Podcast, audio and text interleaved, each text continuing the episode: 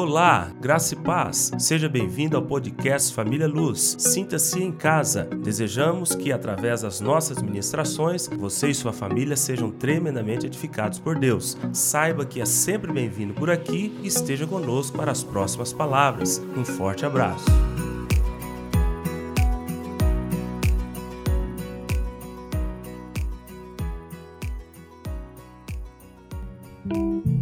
Nós estamos numa jornada. Nossa jornada é tentar tirar o máximo de proveito de uma carta que foi escrita pelo apóstolo Paulo aos Filipenses em quatro capítulos.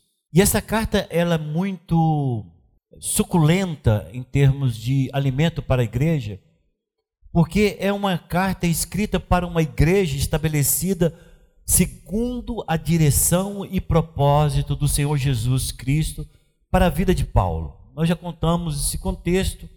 Paulo inicialmente não queria ir para a região da Macedônia, ele pensava em abrir igreja em outra região na Ásia, mas ele escutou uma direção clara, ele teve um sonho e Deus falava para ele dar a, a oportunidade aos macedônios de conhecê-lo como Senhor e Salvador. Jesus então envia Paulo, sua equipe, e ele abre abre uma igreja na Macedônia, em uma região, uma cidade chamada Filipos.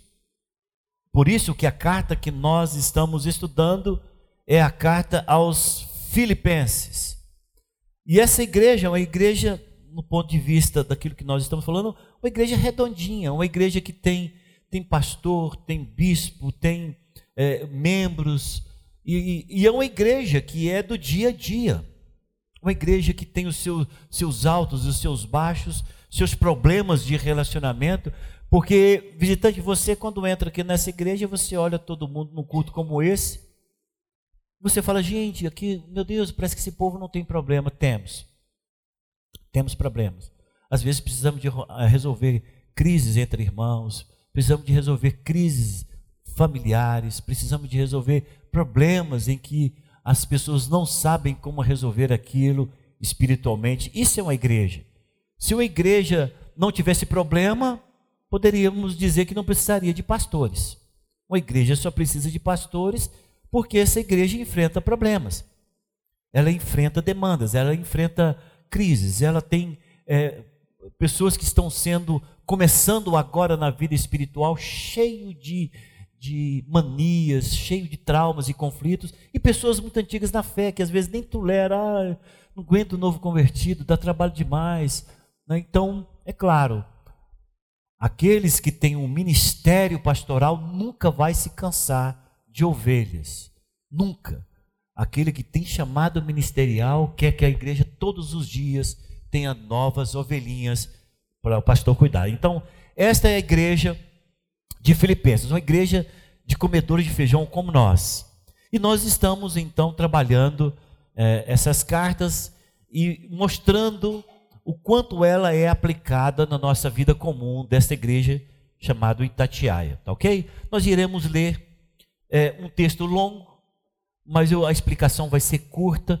Eu prefiro ler o texto longo, a fim de que você que veio hoje pela primeira vez não entre e fale, peguei o bonde andando, perdi, não sei nem o que, que o cara falou. Então não quero fazer isso com você, em consideração a sua visita hoje. Eu vou ler todo o texto, mas é, concentrar nas explicações de parte dele, daquilo que nós estamos caminhando hoje. Amém? Então nós estamos, vamos abrir nossas Bíblias na carta de Paulo aos Filipenses, capítulo 2. Olha para o lado, tem algum visitante do teu lado aí? Dê a ele a sua Bíblia. Fala para ele, leia aqui na minha Bíblia, coloca os seus olhos aqui na leitura da minha Bíblia. Eu teria o maior prazer que você é, esteja acompanhando aqui a leitura. Filipenses capítulo 2.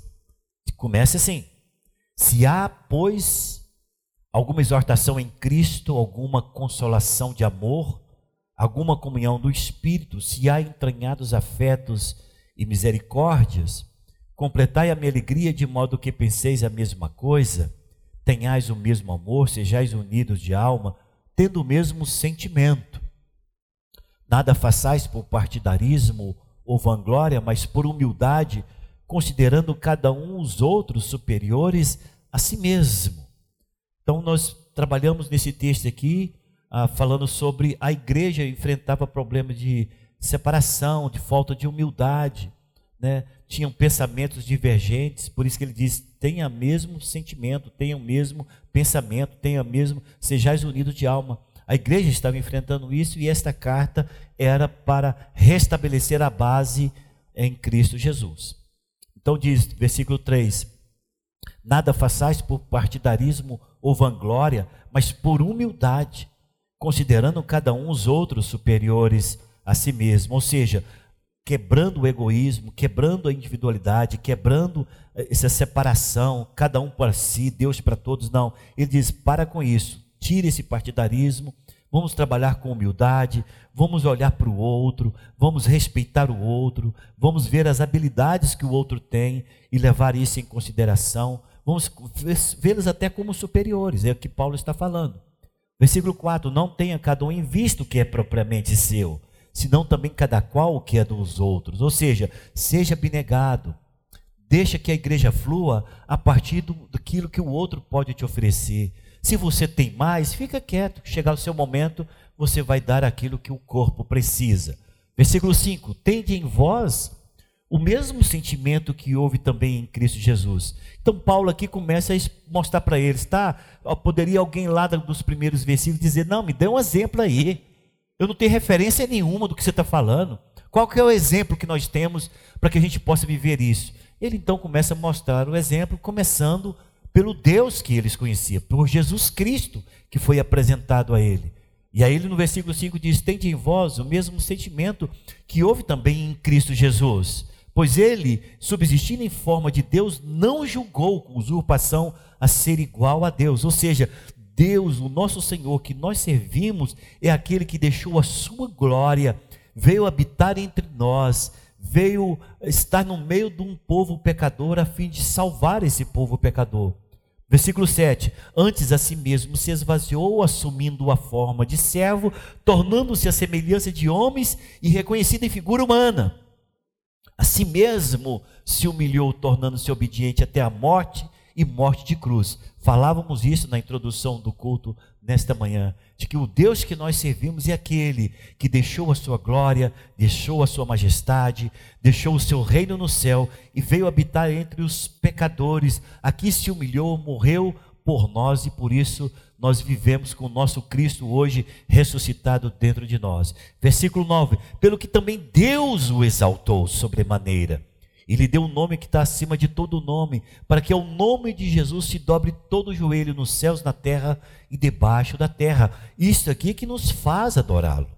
A palavra toda, desde Gênesis Apocalipse, mostra o dia em que Jesus viria sobre a terra, teria o seu ministério, salvaria o homem e depois estaria agora reinando nos céus. E é esse o Deus que nós servimos, o nosso Senhor Jesus Cristo, que tem um nome sobre todo nome, que tem um poder sobre todos os poderes da terra, e que um dia todo joelho, querendo ou não, vai se dobrar e reconhecer que Ele é Senhor. Versículo 11: E toda língua confesse que Jesus Cristo é Senhor, para a glória de Deus Pai.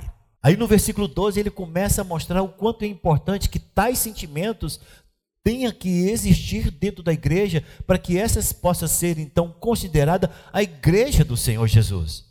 Aí no versículo 12 ele diz: Assim, pois, amados meus, como sempre obedecestes não só na minha presença, porém muito mais agora na minha ausência, desenvolvei a vossa salvação com temor e tremor. Ou seja, uma vez que você é salvo, você não pode, aquilo que eu falei, Deus vai te trazer como está. Mas aqui você vai ser transformado pelo poder de Deus. O que significa isso? Significa que você não pode fazer nada por tua salvação. Mas uma vez salvo, Deus vai trabalhar em você a fim de que você possa desenvolver a sua salvação com temor e tremor diante de Deus. Aí o versículo 13: Porque Deus é quem efetua em vós tanto o querer como o realizar. Lembra quando eu falei lá em João de que não foi nós que escolhemos, mas Deus nos escolheu, aqui outro versículo que completa isso. Até o seu desejo de conhecer o Senhor Jesus, é Ele que te dá esse desejo. Você fala, cara, mas como é que isso pode ser? É realmente no começo, você que está nos visitando hoje, é difícil de entender em primeira mão mas com o tempo você vai compreender que até a vontade, até a fé que você tem para crer em Jesus Cristo foi por causa da sua maravilhosa graça e o seu amor que você teve para crer nele. Porque o versículo 13 diz: Porque Deus é quem efetua em vós tanto o querer como o realizar, segundo a sua boa vontade. Aí vem uma questão importante que estava acontecendo na igreja, porque estava tendo murmurações. E murmuração é fruto de um coração que tem contendas, irmão contra irmão, irmão contra doutrina. Ah, eu não gosto de fazer assim, aí eu penso dessa forma. Ah, da onde eu vim achava que deveria ser assim. Aí o versículo 14 diz: Fazei tudo sem murmuração e nem contenda, para que vos torneis irrepreensíveis e sinceros filhos de Deus inculpáveis no meio de uma geração pervertida e corrupta, no qual resplandeceis como luzeiros do mundo. Uma vez que você toma, tem a opção de aceitar o Senhor Jesus e você faz do seu livre-arbítrio essa escolha, Deus quer fazer de você luz para o mundo, lá na sua casa, lá no seu trabalho, aonde quer que você esteja. Versículo 16: preservando a palavra da vida, para que no dia você que está nos visitando, olha que esse D aí é um D maiúsculo no meio de uma frase. Sabe por quê? Porque é o dia de Cristo. Um dia terá o juízo. Um dia nos apresentaremos diante do tribunal de Cristo. Um dia as nações irão se apresentar, agora não desse dia aqui, nem outro dia, diante do trono branco, que vai ser o trono do julgamento. Mas aqui está falando do tribunal de Cristo preservando a palavra da vida, para que no dia de Cristo eu me glorie de que não corri em vão, nem me esforcei inutilmente.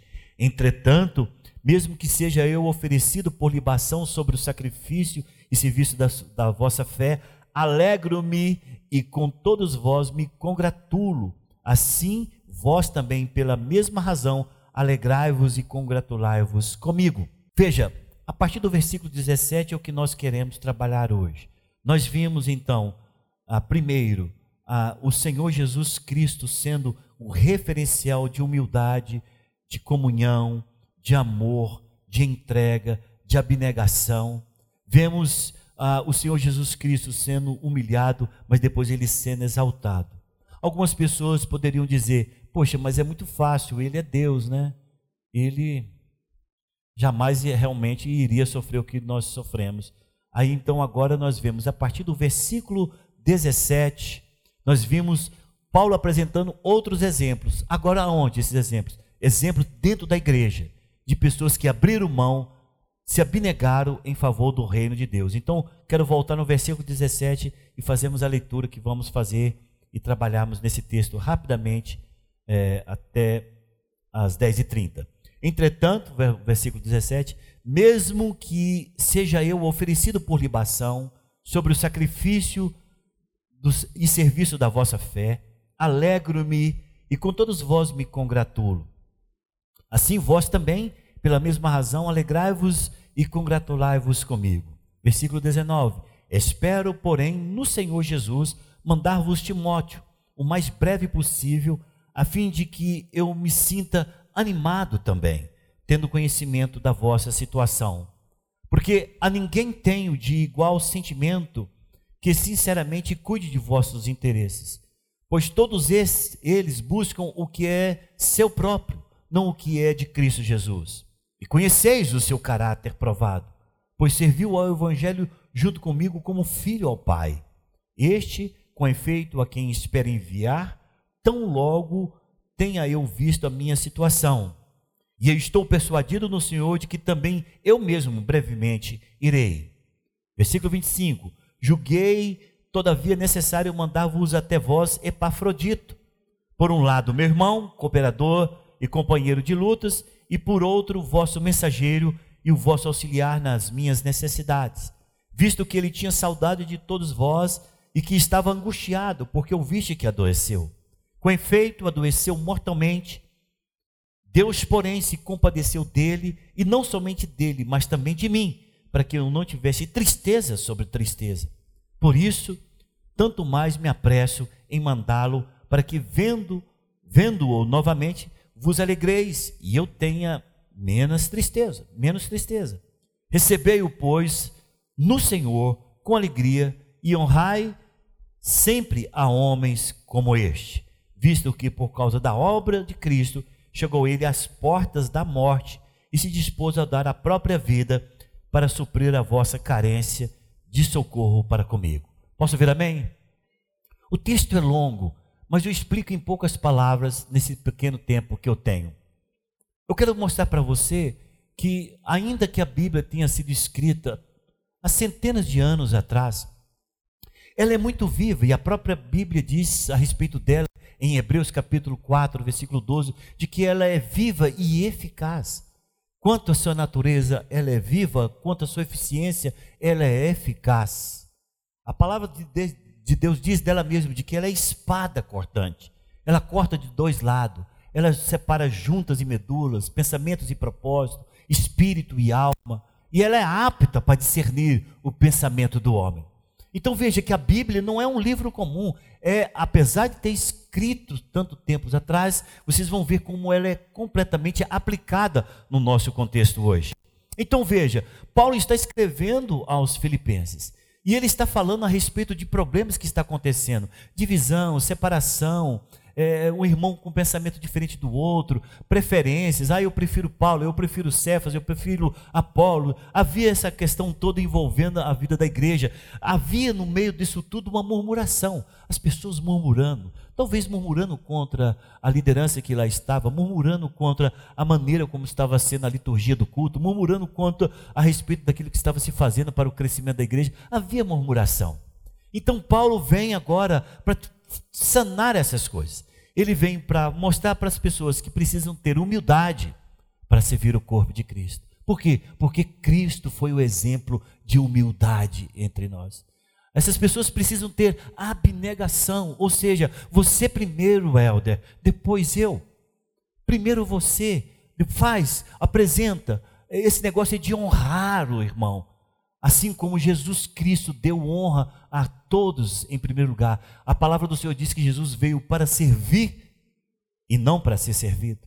Depois ele vem mostrando a respeito desse altruísmo, dessa entrega voluntária, a ponto de chegar a entregar a sua própria vida em prol do reino de Deus, assim como Jesus também fez. E ele mostra que tudo isso pode ser feito com base naquilo que nós acabamos de falar na nossa introdução desse culto, com base no amor. De amar uns aos outros, de respeitar uns aos outros, de ter o outro primeiro, de quebrar essa casca da individualidade, do egoísmo, de que eu sou melhor, de que eu posso mais, a minha posição é melhor, quem é você? Ele está quebrando isso. Isso é próprio do nosso meio hoje. Eu sei que você está visitando aqui a gente, eu quero falar isso para você. A gente tem esse problema aqui na igreja. De algumas pessoas que acham que são melhores do que outras. De pessoas que ficam tempo, às vezes, murmurando umas contra as outras. De pessoas que acham que a maneira como está sendo liderando não é a ideal. É por isso que eu acho que é uma carta viva, que fala muito, que se arremete para o nosso contexto. É uma carta de pai para filho. E aí agora, as pessoas poderiam falar, ah, é o exemplo dado como Deus como exemplo é fácil. Eu quero ver como é que é esse no dia a dia. E Paulo então começa a se mostrar. Oh, eu quero dizer para vocês que assim como Jesus fez, eu também tô, estou tendo esse sentimento, porque eu tenho convicção no meu espírito de que eu serei oferecido como libação sobre o sacrifício da vossa fé. Libação era algo que se derramava sobre aquilo que se ofertava a Deus às vezes óleo, às vezes vinho, se fazia libação. O que Paulo está falando é: eu darei a minha vida em prol do serviço da vossa fé. E como foi acontecido mesmo. Não desta feita, mas na outra circunstância, Paulo, ele é degolado. A morte do Paulo foi cortada a cabeça. E ele sabia que o seu, o final do seu ministério não seria um ministério em que ele iria subindo assim, ó, que nem naqueles filmes de Hollywood, né? Que a pessoa vai para o céu. Não, meu irmão, foi cortada a cabeça. E ele sabia que teria uma morte trágica assim. Mas ele diz aqui no capítulo 1, versículo 21, se não me engano, deixa eu ver se eu estou falando certo, se é 21. Sim, porquanto para mim o viver é Cristo e o morrer é lucro. Ele está dizendo: olha, eu, vou me entregar. Se quer um exemplo, então vou dar o meu exemplo. Eu sei que a minha vida será como uma libação sobre o sacrifício da vossa fé. Eu sei o que eu vou fazer, como será a minha vida, e eu louvo a Deus pelo privilégio de estar tendo esse trabalho, esse envolvimento com vocês na vida da igreja. E ele diz, né, entretanto, mesmo que seja oferecido por libação sobre o sacrifício em vista da vossa fé, alegro-me e com todos vós me congratulo. Eu não sei se você teria essa alegria toda da maneira como Paulo está dizendo. Você teria, Ana Cristina, essa alegria de chegar assim e falar, pastor, eu vou, é, eu sei que eu vou perder a cabeça, o sangue vai ser derramado por essa igreja. E assim, estou muito alegre por fazer parte disto. Não, estou falando para você porque eu também me imagino da mesma forma. Meu Deus, esse negócio é sério demais, não é? Mas é o que Paulo está falando. E aconteceu. A gente poderia falar, não, pastor, foi pura demagogia. O cara não morreu desse jeito, não morreu de velho. Não, não morreu de velho, não. Na outra prisão dele, ele morre. Da mesma forma que ele está falando aqui. Aí você fala, não, ah, mas Paulo, Paulo, Paulo era experiente, Paulo, ah, tá. Me dê outro exemplo. Ele falou, então quero trazer o um exemplo para vocês de Timóteo. Timóteo. Eu coloquei um monte de referências aqui. Eu vou falar para vocês de Timóteo. Não vou ler por conta do tempo. Primeiro, Timóteo, ele era filho de pai grego e mãe judia. Então não era um judeu puro. Mas foi criado desde a infância. Tanto ele, a mãe dele, como a sua avó eram cristãs. Se converteu na infância. E quando Paulo, na sua primeira viagem missionária, encontra Timóteo, ele se converte realmente ao Senhor Jesus. Mas Timóteo tinha algumas características. Primeiro, muito tímido. Eu vou pegar aqui as, as, as referências, tá? 2 Timóteo, capítulo 1, versículos 7 e 8. Timóteo era doente. Você fala, gente, pode um crente viver doente? Pode. Pode um crente viver doente. Irmãos, vocês acham que isso aqui é, não é doença, não? Miopia não é doença? É. Convivo com esse óculos desde quando eu saí do exército. Eu, a primeira coisa quando eu acordo, o que, que eu faço? Não é respirar, não, é bater a mão e procurar meu óculos. Não é assim que nós fazemos, a gente que usa óculos? Faz parte da gente. Eu tenho vergonha de tirar fotografia sem óculos. Quando a pessoa fala, tira, vamos tirar uma fotografia? Vamos. Tira o óculos. Eu falo, tem que tirar. Eu falo desse jeito. Porque você que está nos visitando hoje, eu sei que vocês pensam, ah, mas crente não tinha que viver doente, não. Vocês não creem em Jesus? Não. Não pense que aqui existem super-homens nessa casa. Em lugar nenhum. Então, Timóteo tinha um problema de estômago, conviveu com esse problema de estômago a vida inteira. Paulo ainda dá umas, uma, umas orientação para ele, bebe um pouquinho de vinho para ver se resolve esse problema de estômago que você tem e doente. 1 Timóteo, capítulo 5, versículo 23. Mas homem de Deus. Sabe o que eu quero dizer para todos nós que estamos aqui? De que você vem para cá, não pense que você vai sair, faz a fila então dos óculos, joga o óculos no chão, só se for para comprar um novo. Porque nem todos são assim. Eu lembro de um, de um pastor que teve em nosso meio, Josias vai lembrar quem é, não vou citar o nome não. Ele inventou de que ele ia ser curado dos da, da visão. Naquele tempo de cura, o desafio da fé, ele pegou o óculos dele no púlpito, quebrou, pá! Quebrou. Eu falei assim: esse negócio não vai prestar. Ele ficou um ano assim fazendo, quem é ali? Todo mundo rindo dele. Porque ele não queria colocar óculos, mas eu não enxergava ninguém. Ficava assim, Gilberto, vamos supor, Gilberto estava aqui, Gilberto, Gilberto, Gilberto, o Gilberto fazendo assim com a mão, ó. todo mundo ria. Sabe o que aconteceu? Ele um dia teve que ir na frente da igreja pedir perdão, colocou o óculos de novo.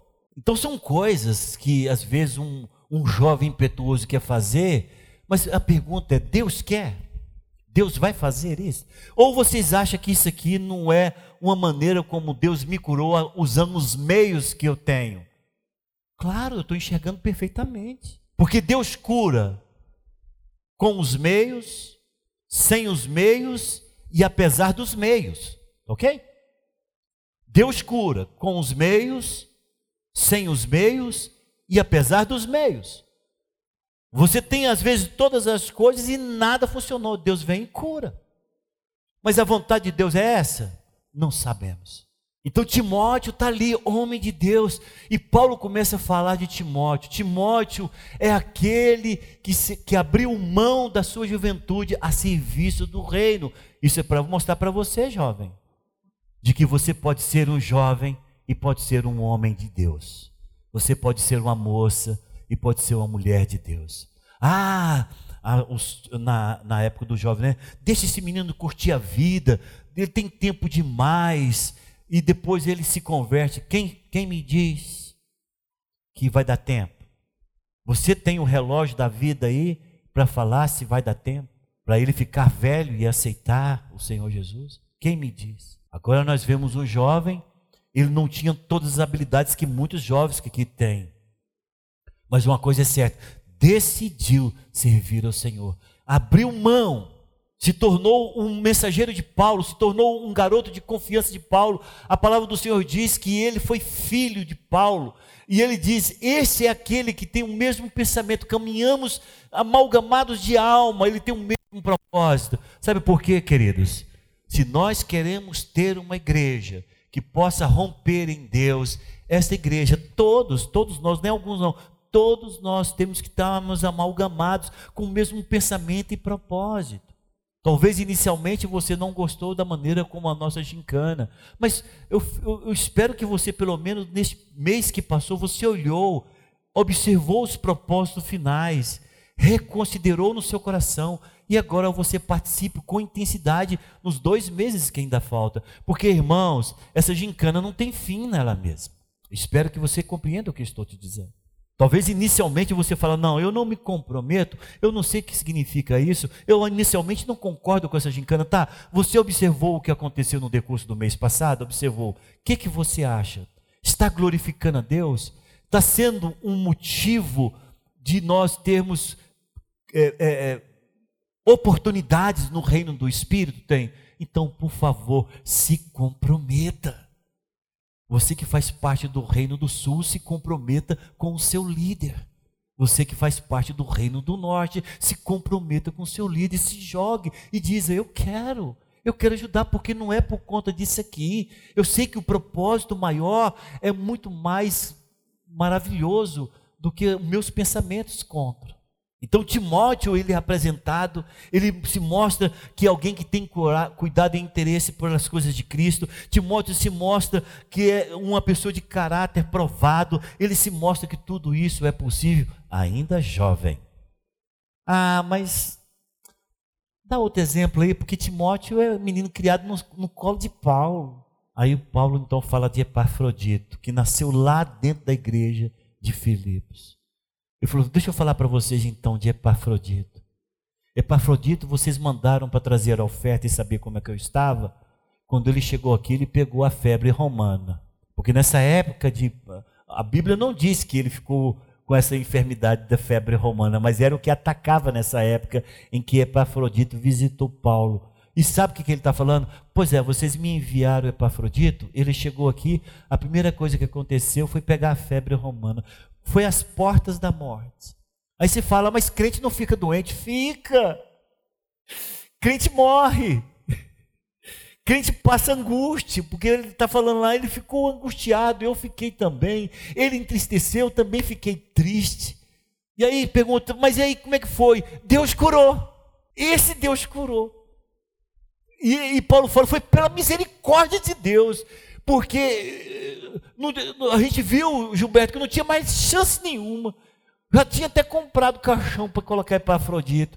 E Deus, então, na sua eterna misericórdia, cura Epafrodito. Estou mandando para vocês, Epafrodito, a pessoa que saiu do meio de vocês, que quase morre em prol do reino de Deus para mostrar para vocês que vocês, dentro da igreja de vocês, vocês têm exemplo de alguém que é abnegado, vocês têm exemplo de alguém que se ofereceu para o reino, vocês têm exemplo de pessoas que preferem o outro. Epafrodito viajou 1.080 quilômetros, eram três meses de viagem de navio para chegar com Paulo, com a ofertinha para entregar para Paulo. Quando chega lá, está infestado de febre romana, ele não está climatizado com aquilo, não tem o, o, anticorpo para aquilo, pega aquilo, quase morre. Já estava fazendo até a, a oração da entrega para o Senhor. E o Senhor resolve então restaurar. Para mostrar uma coisa para nós: crente sofre, comedor de feijão adoece. Crente tem que receber a oração da igreja, pastor tem que receber a oração da igreja. Igreja que a igreja passa por tudo isso. Você que está nos visitando, nós tivemos no período da Covid, nós não tivemos muitas perdas nessa igreja. Deus nos livrou de maneira poderosa, mas perdemos um casal, um casal amado, um jovem muito participativo na igreja. E o Senhor permitiu ele ir primeiro e a esposa depois de um mês. Não deixaram nada, ainda bem, não tinha filhos, era casado de novo. Mas perdemos, a igreja sofreu, eu chorei, meu coração entristeceu. Sabe por quê? Porque existe isso no meio do povo. Crente não está isento, não. Quando chove lá na sua casa, chove na nossa também. Agora tivemos lá, esse, ah, não sei se a tempestade chama tempestade Ian, que houve na, lá na Flórida. Ian. Então houve essa, essa, essa, essa, Muitos anos nunca tiveram uma, uma, uma, um furacão como aquele. Está lá o povo entristecido, igreja sofrida, pedindo ajuda. Igrejas que, que eram mais na, na, no litoral, que sofreram mais, né, que bateu com o máximo impacto. Quando vem tempestade na casa de crente, vem, desculpa, quando vem tempestade em quem não é crente, também vai na casa de crente. A igreja sofre. Nós estamos convidando você para ser companheiro de luta. Porque Paulo está falando de Epafrodito o seguinte: esse é um verdadeiro companheiro de luta. Porque ele não veio aqui para nadar de braçada, fazer turismo em Roma, não. Epafrodito veio aqui, sofreu, como diz minha mãe, igual sovaco de aleijado. Tinha essa expressão antigamente, lembra? Sofreu, sofreu até falar, chega, foi quase a morte. Esse é um verdadeiro companheiro de luta. E sabe o que, que Paulo está falando para a igreja? Embora vocês tenham mandado Epafrodito sem perceber do valor que esse garoto tem, eu quero que vocês honrem homens como este. Tem que haver honras entre nós. Tem que haver aquele reconhecimento do trabalho.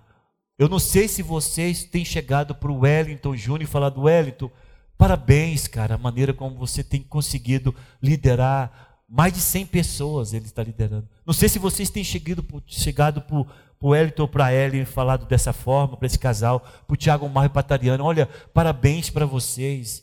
Vocês têm conseguido liderar essa quantidade imensa de pessoas. Tem sido uma bênção. Tem que honrar, irmãos. Tem que saber reconhecer o valor. Tem que, nós temos que elogiar entre nós uns aos outros. E é isto que é a igreja. É uma igreja feita de pessoas comuns, mas que tem como centro aquele que é o Senhor dos Senhores, o Deus Todo-Poderoso. Você que está em casa e que está nos ouvindo nessa noite, para você vai ser noite. Eu quero dizer para você que você tem que ter no teu coração um coração grato à igreja que você pertence. Você é dessa igreja? Honre essa igreja. Ore por essa igreja. Ore pelos pastores. Não fique somente em casa, de braço cruzado, né, como espectador a respeito da obra que corre. Não, não faça isso, irmão. Nos momentos em que você tiver e você tiver oportunidade, sai da sua casa, vem participar aqui conosco, vem nos abraçar fisicamente. Precisamos de olhar nos seus olhos e saber do teu amor por nós. E assim entre nós também. É preciso, William, de você olhar no olho de um irmão e falar assim: irmão, como é precioso, você é precioso. Eu sei que você não percebe que eu te olho, mas o seu testemunho me, me, me comove. Gente, como é bom isso. Alguém que chega para o outro e fala a respeito de como tem sido abençoado pelo testemunho. Então, Paulo manda Epafrodito e fala: honre homens como esse, verdadeiros guerreiros de luta, amigo de batalha um cara que não poupou a sua vida em favor primeiro do meu ministério, depois agora estou enviando ele como uma mensagem de amor para vocês. E é assim que a igreja do Senhor Jesus tem que ser. É de olhar uns para os outros, abraçar ombreado, sabendo que nós vamos para o mesmo lugar, meu Deus. Nós vamos para o mesmo lugar, para o céu. E lá você vai esbarrar nessas pessoas que você teve todas as oportunidades para um dia levantar, sustentar, soerguer, abençoar, honrar, ofertar, ajudar. E você não teve a, a ousadia de fazer. Fiquemos com essas considerações, que nós podemos olhar, possamos olhar para Epafrodito, Timóteo e Paulo e dizer: Nós queremos ser como estes homens aqui nessa igreja. Posso ver amém?